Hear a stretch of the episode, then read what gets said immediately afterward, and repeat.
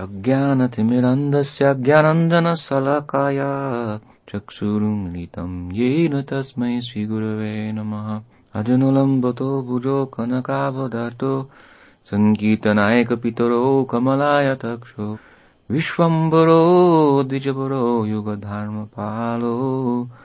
वन्दे जगत्प्रियकरो करुणावतारो। वन्दे श्रीकृष्णचैतन्य नित्यानन्द गुरुदै पुष्पवन्तो चित्रसन्धो तुमुदो जय जय श्री चैतन्य जय नित्यानन्द जय द्वैता चन्द्र जय गौर भक्तवृन्द श्री चैतन्य चरितामृत की जय कृष्ण कविराज गोस्वामी महाशय की जय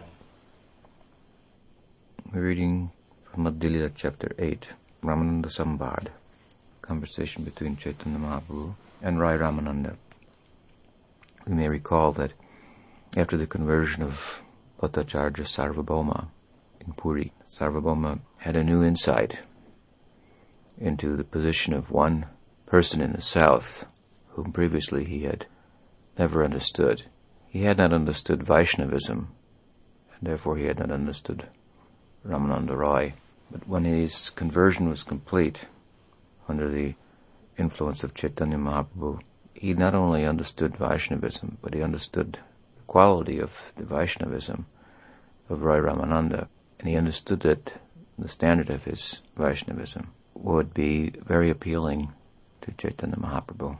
And so he strongly urged Gaurangadev that as you go south, which Mahaprabhu insisted that he wanted to do, as we've heard, on the plea of finding his brother Vishvarupa who had taken sannyas, really for the sake of preaching and delivering the fallen souls, he went. But the Bhattacharya said, if you must go, then be sure to meet with this person, Rai Ramananda, and discuss with him. So now we've come to that point where the Lord has met Ramananda Roy, and they exchanged words in one another's embrace, and they astonished the assembly of persons who were part of the entourage of Roy Ramananda, who was a political figure here was a sannyasi, Mahaprabhu embracing a person of political position, and furthermore, he was uh, of the lower order in terms of the varnashram. And other than that being a little out of the ordinary, such a mixing, the symptoms that they manifest in, in, in the course of their interaction were also very extraordinary, uncommon.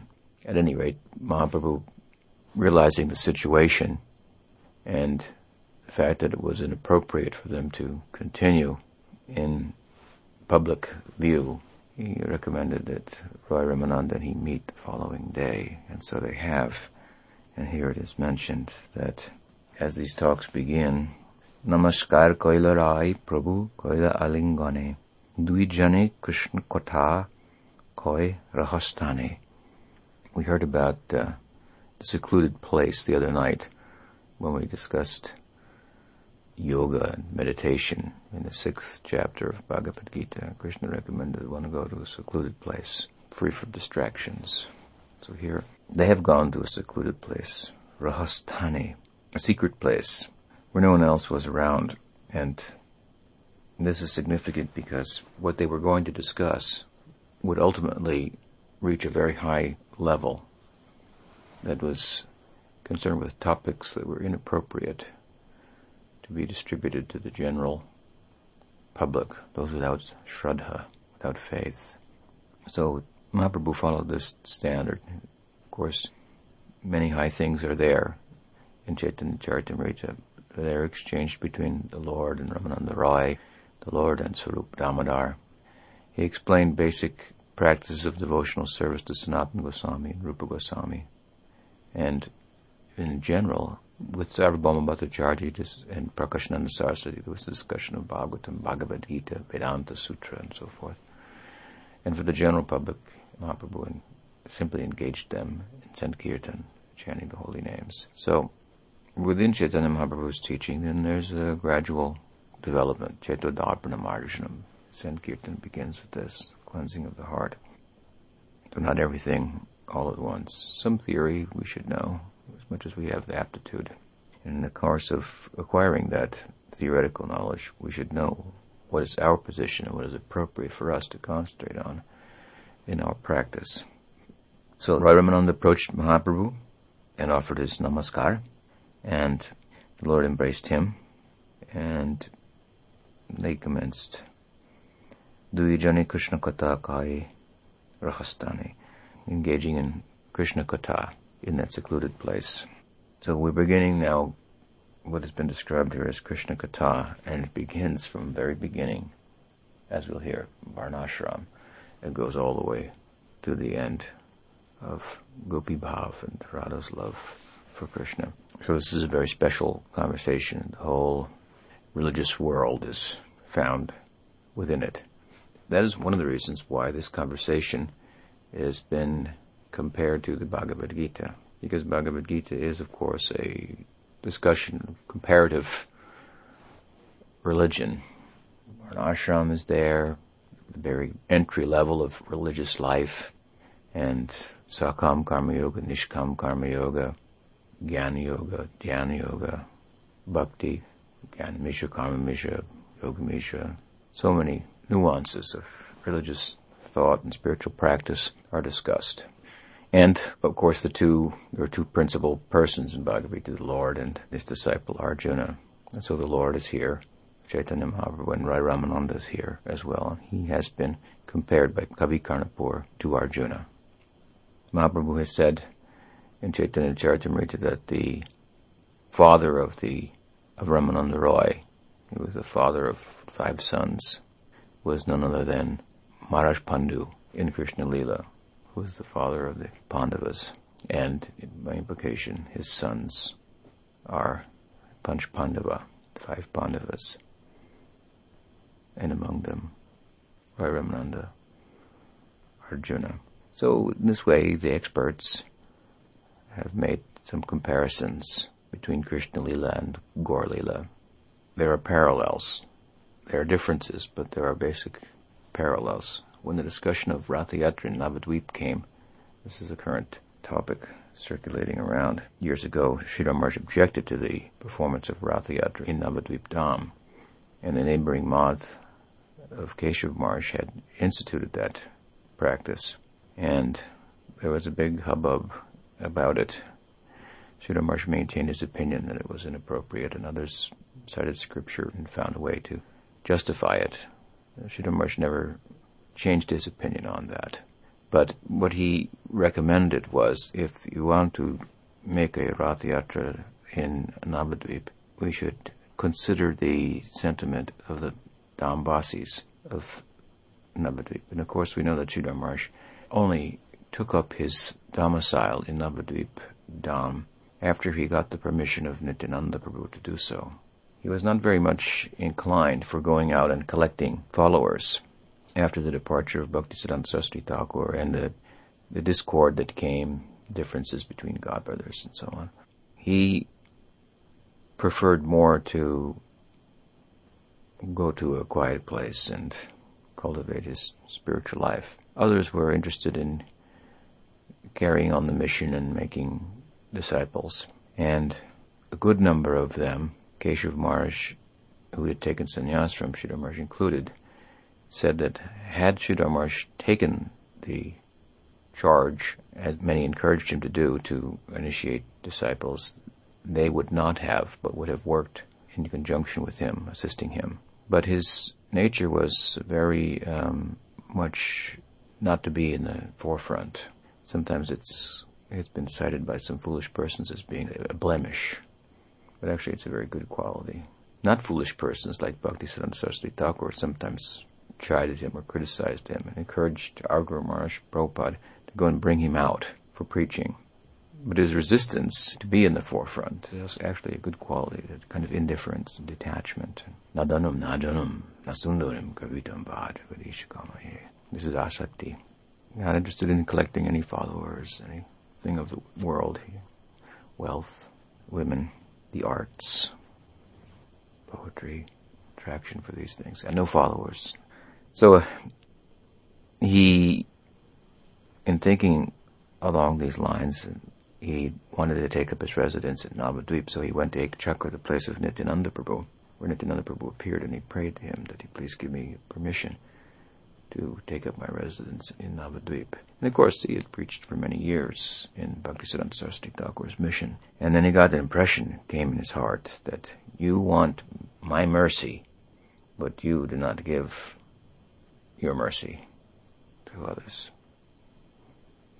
So then he said, he understood that Nityananda Prabhu was giving him permission to reside in Navadvip on one condition, that he would also, accepting Nityananda Prabhu's mercy, he would give mercy to others. So he took up a policy like this, that if people would come to him and they were qualified, then he would initiate them without going out and about and collecting them. So, my point in bringing this up is that he himself was a Dham Basi with the permission of Nityananda Prabhu. So his opinion should be taken very seriously. And he cited the sentiment of the Dham Basis by quoting Bhaktivinoda Thakur, who had prayed from his heart that Nimai Pandit, Nimai Pandit of course is Chaitanya Mahaprabhu without any Aishvarya, the hometown boy of Nadia, who happened to become a Vaishnav to the joy of all the devotees and became their natural leader. That Nimai Pandit had gone to Puri and taken sannyas. Puri means Dwarka, and sannyas means Aishvarya, one of the six opulences of the Supreme Lord. Sannyas, renunciation. So the Dham Basis, they don't like this idea of Chaitanya Mahaprabhu's taking sannyas. And they want him to return to Nadia, which is Vrindavan, Gupta Vrindavan, hidden Vrindavan. So Bhaktivinoda Thakur prayed, when will Nimai Pandit give up the sannyas? we think if a man gives up sannyas, it is a great fault. But they wanted Chaitanya Mahaprabhu to give up sannyas, even if it would mean the religious uh, shame as the giving up of the vow of sannyas would bring upon one. Let him give it up and return to Nadia, to the house of Srivas Thakur, and there we will perform kirtan along with him, as we did before. Those gopis also incurred the risk of some shame coming to Krishna in the dead of the night for Rasalila. So this way, there's a parallel. Mahaprabhu returning to Navadvip to enter the Kirtan of Srivas Angan as Nimai Pandit, That is Mahaprabhu, the great Lord, but as Nimai Pandit. This is analogous to the gopis wanting Krishna to return to Vrindavan. So Sridhar Maharaj reasoned like this. Let your festival begin at the Ganga crossing, which Mahaprabhu would have to do to return to Nadia and bring him to Srivasangan. And in this way, you will be bringing Krishna back to Vrindavan, which is what the Ratha Yatra symbolizes, bringing Krishna back to Vrindavan. Of course, in the Ratha Yatra, Krishna doesn't quite return.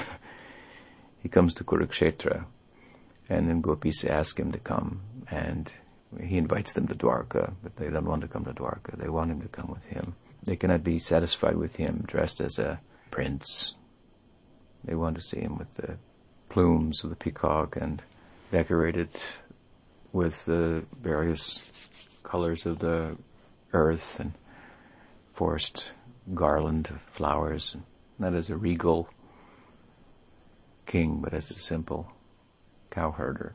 So there's, there's a meeting at Kurukshetra, and of course Krishna acknowledges their love and says that his heart is always with them, but he still has some business to do, and Dwarka. So it's a big, uh, in a sense, disappointment for the gopis. They couldn't quite bring him back. This, the whole festival, of course, symbolizes his desire to go back. They're wanting him to go back and his eagerness, but he doesn't quite go back. So, thinking about all these things in a number of ways, Sridhar Maharaj offered a kind of a way to harmonize his objection to Ratha Yatra Navadvip to those who wanted to perform the Ratha Yatra Navadvip.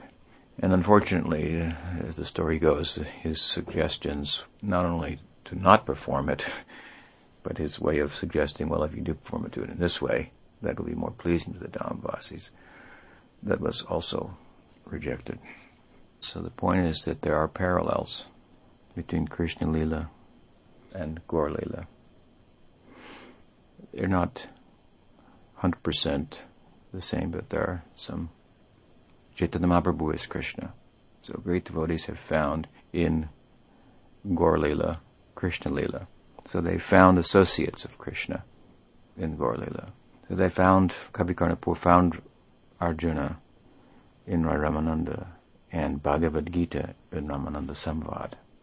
And from that we can understand also that there's a very deep spiritual conclusion in Bhagavad Gita. It doesn't come out on the surface.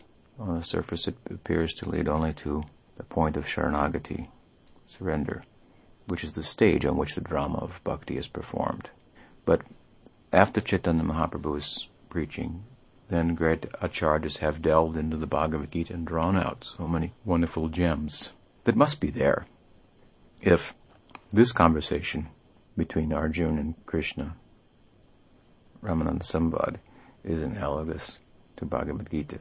Some Bhagavad Gita text will be cited here by Rai Ramananda, as we'll see here in the beginning, and rejected by Mahaprabhu, which tells us something about the, the standard interpretation of Bhagavad Gita at the time once Mahaprabhu came and his philosophy, his teaching was churned by his devotees, and they can go back to the Bhagavad Gita as they have and bring out so many things, things that are found here in this conversation ultimately. And then they will take those verses, even that Mahaprabhu has rejected here in the beginning, and render them in a, in a way that they bring out the deeper spiritual insights and essence of Bhagavad Gita.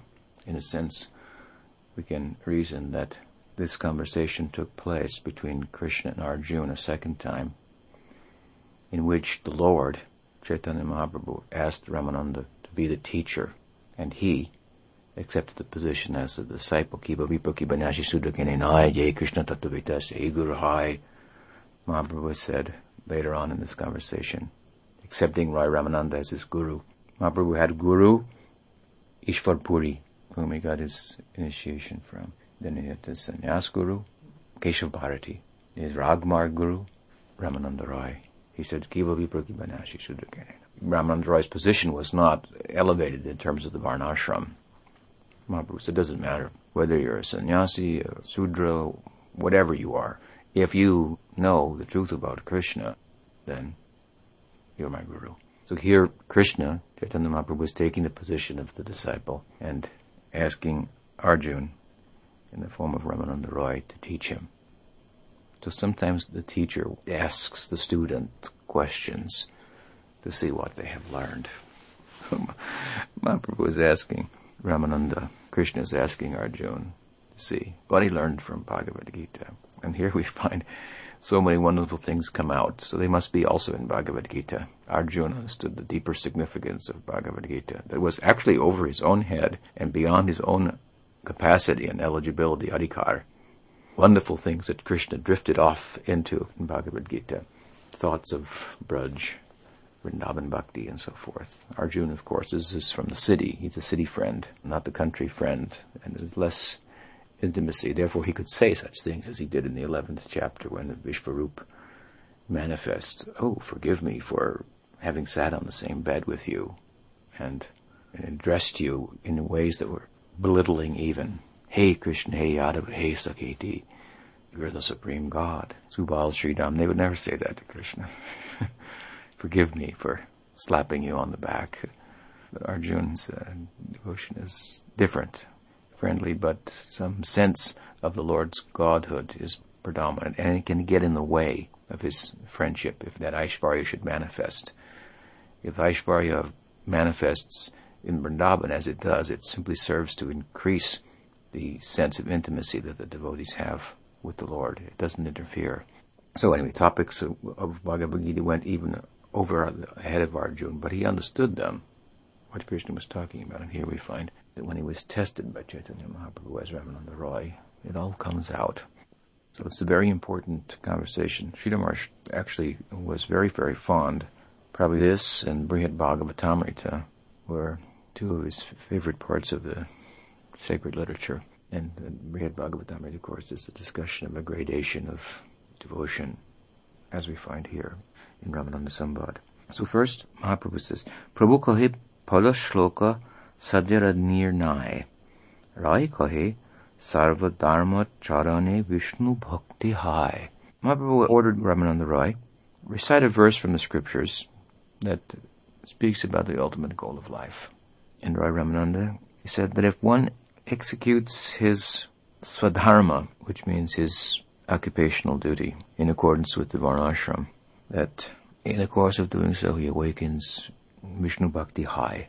He begins with religious life, varnashram. And it's true that this varnashram is a socio-religious system that is organized such. It's actually, Krishna says in Bhagavad Gita that, that he initiates this system. And it is such that if followed properly, one can come to Vishnu Bhakti gradually, but very gradually.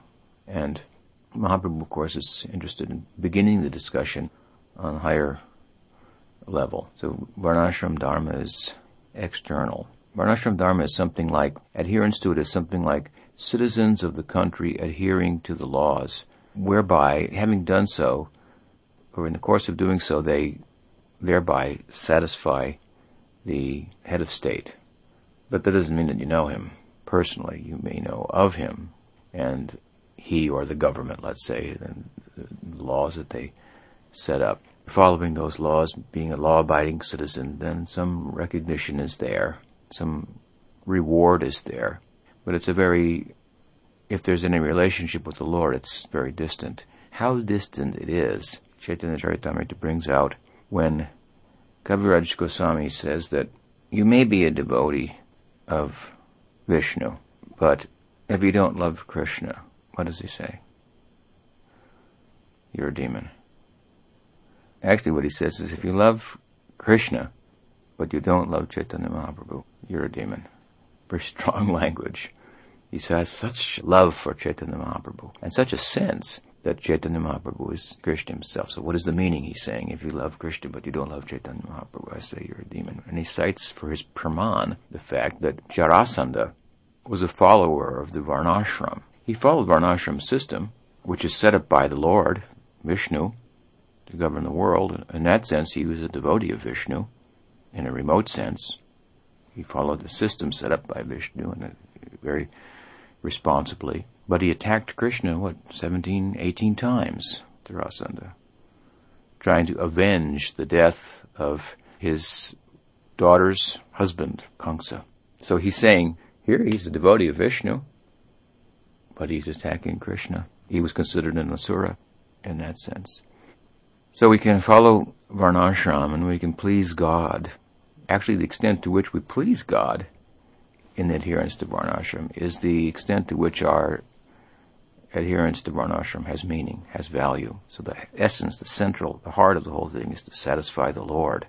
If as a result of following it one gets a taste for Harikatha, then it's considered successful, otherwise not. So he's recommended the Varnashram, and this is, as we say, the beginning of, of religious life, in a sense.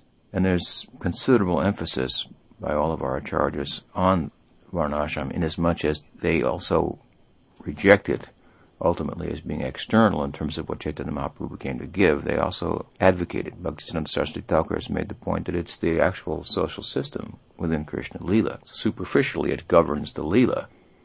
The Leela is ultimately governed by love, but there's a nonetheless a social system even in uh, Golok. Because he instituted Daivavarnashram and there was resistance to this Daivavarnashram, which was conceived of by Bhaktivinoda Thakur, which is, means varnashram for devotees, social system for the devotees who are treading the Paramhamsa marg, but aren't Paramhamsas themselves. The resistance to this was met with these types of response from Bhaktisiddhanta. That actually has its origins in the spiritual sky. It's instituted by the Lord itself, Varnashram. So there's some, some place for this. And so as much as there is emphasis on it and it's important, it's uh, a bit uh, far-fetched to think of implementing it in society today. If you want to start the Varnashram party, and uh, now this election time here in the United States, if you want to start the Varnashram Dharma party and uh, vie for votes, I don't think you'd get too much publicity at this point. Prabhupada wanted, uh, somebody wrote me a question on the Sangha, uh, should we vote? Should devotees vote? And if so, who should they vote for? And uh, a couple other questions all along those lines. And I replied that technically speaking, the brahmacharis, the vanaprastas, and the sannyasis should be only engaged exclusively in spiritual culture, directly in the spiritual culture, whereas the householders, the grihastas, who are involved in the world, they may participate in something like that. And Bhaktivinoda Thakur is an example. He not only voted, but was voted for. Well, I guess he was appointed as a judge. I think in this country, judges are elected sometimes. He was appointed, but anyway, he was involved in the political system. So there's uh, maybe some scope for that. But if you were to form a party in order to have any chance at this point of having your platform heard, I think you have to join forces with some other party to some extent, some of whose principles were those that you also, Vaishnavas also held dear, general, very general principles, and their own principles of Vaishnavism itself would probably have to be kept suppressed, but um, theoretically come out later. Prabhupada, of course, wanted a political party at one point. He started a party called In God We Trust. The In God We Trust party, I think that, or that was its motto. And uh, some of the devotees had talked about it, and so he agreed to it. And it didn't last very long because what Prabhupada saw was that his devotees, disciples were young and uh, there was great potential for them to become distracted from their spiritual practice. And so he canceled the party. So anyway, to have a Varnashram party or a platform that tried to establish political platform, the system of Varnashram would be uphill climb, to say the least. So it, it may be better in our present times to emphasize more the very heart of the Varnashram in two senses. One sense, its heart is to lead a responsible life, perform one's duties, whatever they may be, as determined by one's social situation in any society, responsibly and dutifully with detachment from the results. And secondly, in terms of essential idea of Varnashram, in such a way as to please God. This is the heart of the Varnashram. Just like you have a social body and you have head, arms, legs. This analogy has been used to describe the Varnashram head for the Brahmins and the arms of the Kshatriyas, the belly is the Vaishyas, and the legs are the Sudras, and similarly Brahmachari legs and Grihastha belly and Vanaprastha arms and sannyasi head and heart of the whole system is what? Vishnu, his satisfaction. You've got to pump blood to the heart. So perform one's, if they're not ordained by God, through the Varnashram system duties that you happen to come by as a consequence of your material desires, which is basically what Varnashram is about. We have material desires, so we have certain propensities, and therefore we have, there are injunctions in the scriptures, duties to perform relative to one's propensity, one's nature, born of the influence of the three gunas. So perform those duties, whatever they are, whatever your responsibilities have come to be as a result of your desires and your life, your dharma under the influence of the modes of nature in such a way, responsibly and in such a way that it's pleasing to God. I mentioned before that the Varnashram is a society of classes, and the society today is moving towards a classless society, not segregation, but integration. And they want to integrate on the basis largely of this sense that we are all human beings. We all have much in common, regardless of differences in appearance, of race and belief and, and sex. So we should come together under a common bond of our humanity and transcend really these apparent differences. So this idea can be taken to the next level. And we can encourage people to unite based not merely on the common ground of being part of the same species, but the common ground of being of the same spiritual essence, which takes us, unites us with all species then, and moves in the direction of integration and union rather than segregation. Of course, the system of Varnashram is a segregation to bring about integration, on a higher level. So anyway, we should try to capture the spirit of what it's about, what it's meant to do, and if there's another way to do it, then uh, that the modern society will listen to, and we should press on that, push in that direction. Otherwise, personally, I think it'll be an uphill battle to, to try to insist on we want Krishna consciousness in the world. The beginning is varnashram. Preacher has to be very practical. If you can't go in the front door, you go in the back door. If you can't go in the back door, you go in the window. If you can't go in the window, you go through the chimney, but somehow or other you get inside and make your point. And Mahaprabhu, of course, rejected Varnashram Dharma. Sanatana Goswami says in Brihad Bhagavatam, in the very beginning, when can we get something to the effect, I'm paraphrasing, when can we get free from the great burden of Varnashram? So many duties and so many rites and rituals, Dharma Shastra. You can be freed from all of that by Shraddha, faith in Krishna. Brings you adhikar, eligibility for bhakti, and all that's going to be left behind. Chant and dance and sankirtan. So Mahaprabhu rejects, as we'll hear in the next verse, Roy Ramananda's first point regarding the ultimate goal of life. And this is external, he says. Of course, here he quotes his Praman, Shastra Praman, Roy Ramananda to substantiate his point. He says, Varnashrama charavata Purushena Parapuman Vishnu Aradite Panta Nanyatatosha Karanam. It's from Vishnu Purana. Famous verse. The Supreme Lord Vishnu is worshipped by the proper execution of prescribed duties in a system of Varnanashram. There is no other way to satisfy the Supreme Lord. One must be situated in the institution of the four Varnas and ashrams. He gives this scriptural reference. Mahaprabhu says, Agikaha ar this is external. Say something more. He's rejecting this. Raikahi Krishne Karmarpana Sarvasadya Sahara. So then okay. The essence of perfection, or the means to perfection, is Krishne Karmarpana. In the context of the system of Varnashram, perform your duties, basically he's saying, for the pleasure of Krishna. So Krishna comes into the focus.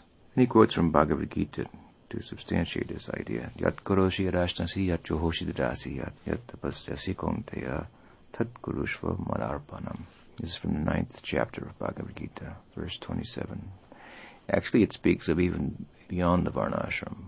Whatever you do, whatever you offer, whatever you eat, whatever austerities you may perform, Krishna says, do them for me.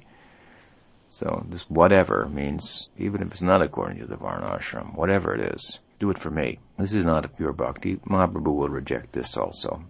Bhakti means that we offer ourselves. Previous to this verse, Krishna in Bhagavad Gita, Krishna says, Patram pushpam palam toyam yome bhakta prayachati tadam bhakti paritam paritatmana. This is Shuddha Bhakti, pure Bhakti. Knowing that everyone's not capable of offering themselves. Krishna's not asking in that verse for a leaf for a flower, for a fruit or water. Twice in the verse he says, devotion. Offer me with devotion, and that offering of devotion I will accept. Offer me these things, fruit, flower, leaf. Water. It's not about offering a fruit, flower, and leaf and water. It's about offering one's very self. This is bhakti. It is said that Krishna is the person who has everything. So what can we give the person who has everything? And the answer comes that, well, there's one thing that Krishna doesn't have. He's lost his heart. It's been taken by his devotees, so we can offer him ours, and that he will accept. So, after having said that, spoken about pure devotion, Krishna knows Arjuna at that point in Bhagavad Gita is not qualified for pure devotion. So he speaks this first, Yat do this, get involved uh, on this level. So if we do this in the context of the Varna ashram, we perform our prescribed duty and offer the result to Krishna. That is better than just being in the Varna ashram and, in a general sense, performing one's prescribed duties and thereby satisfying Vishnu because you, you did the duties, but doing them consciously as an offering unto Krishna is a progressive step. But this too is rejected by Mahaprabhu. Prabhu eho bhai age koho ar, roy kohe sarva dharma tyag e sadyasar. So Mahaprabhu rejects, he says, this is also external, say something more, and Ramananda Roy says sarva dharma tyag. All right, then give up the varnashram. Renunciation of varnashram. Take sannyas. Sannyas means then you're above the duties of varnashram. And he quotes two verses, Shastra Praman, for this idea from Bhagavatam and Bhagavad Gita. He says, Agya yaivam gunan doshan mayadishtan apisakan dharman samtyaja yat sarvan mambhajet sa chasatamaha. Occupational duties are described in the religious scriptures. If one analyzes them, he can fully understand their qualities and faults and give them up completely to render service unto the Lord. Such a person is considered a first-class man. Then sarvadharman puritaja mamikam sharanam braja hum tum sarvapapibhyo moksha yishyami masucha. Conclusion of Bhagavad Gita. After giving up all kinds of religious and occupational duties, if you come to me, take shelter, I will give you protection from all of life's sinful reactions. Do not worry. And Mahaprabhu is rejecting these verses also. As I said earlier, we can take this verse of Bhagavad Gita. In fact, later in Chaitanya Charitamrita, this verse is cited. Both of these verses are cited in the following chapter, in chapter 9, when Mahaprabhu is debating with the Madhvas. Madhva is another type of Vaishnav. Mahaprabhu appeared in the Madhva Sampradaya, but gave new light into it. When he met the Madhvas, whom he referred to as the Tattvavadis, he debated with them. He asked them how to attain the goal of life. And the Tattvavad Acharya said, by following the Varnashram and devoting all your activities to Krishna, then you will get mukti and go to Vaikuntha. And Mahaprabhu didn't like this very much. He said, in your teaching we find karma, which means the Varnashram, and gyan, the desire for mukti, even though it's devotional mukti.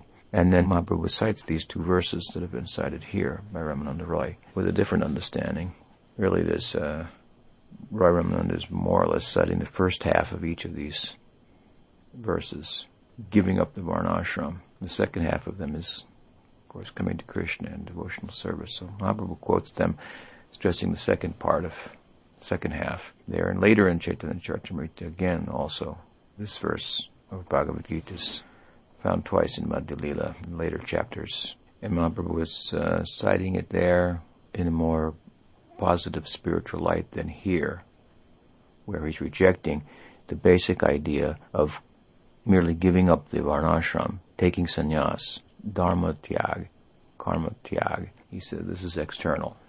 So he wants more. Say something more. Raikahyan Mishru Bhakti Sadyasar. Okay, then, other than just taking sannyas, giving up the varnashram, the idea being that to achieve mukti, Brahman realization. Having done so, mix that with bhakti. His praman, Brahmabhuta prasannatmana sochitina kangshti samasaveshu bhuteshu madbhakti muvate param. It's going back from 66 to 54, 54th verse in chapter 18. Jnana Bhakti says that having achieved Brahmabhuta, a position beyond the modes of nature, liberated status, one can labate param. Get, labate means obtain, means by God's grace, entrance into parabhakti, mature bhakti, bhakti proper. Coming from this position, from gyan, self-realization, into bhakti, that is the gradual route. One can come to bhakti from beginning by being having shraddha in bhakti and developing directly the culture of bhakti one can become a Gyani, one can be, as we hear in the seventh chapter of Bhagavad Gita, one can become realized and take to bhakti and be dear to Krishna. So he quotes this verse, Gyan Mishra Bhakti, and Mahaprabhu rejects it also. Heho bhai age kaha ar, and Roy kahe Gyan Shunya Bhakti Sadhasar. So we'll hear this tomorrow. Gyan Shunya Bhakti he recommends. And this Mahaprabhu embraces and says, yes, okay, now we've got the real beginning point. Let's go on from here. What that means. What are the implications of Gyan Shunya Bhakti? Bhakti unencumbered by Gyan, by knowledge. Shuddha Bhakti. So we'll stop there. Shri Chaitanya Charitamrita ki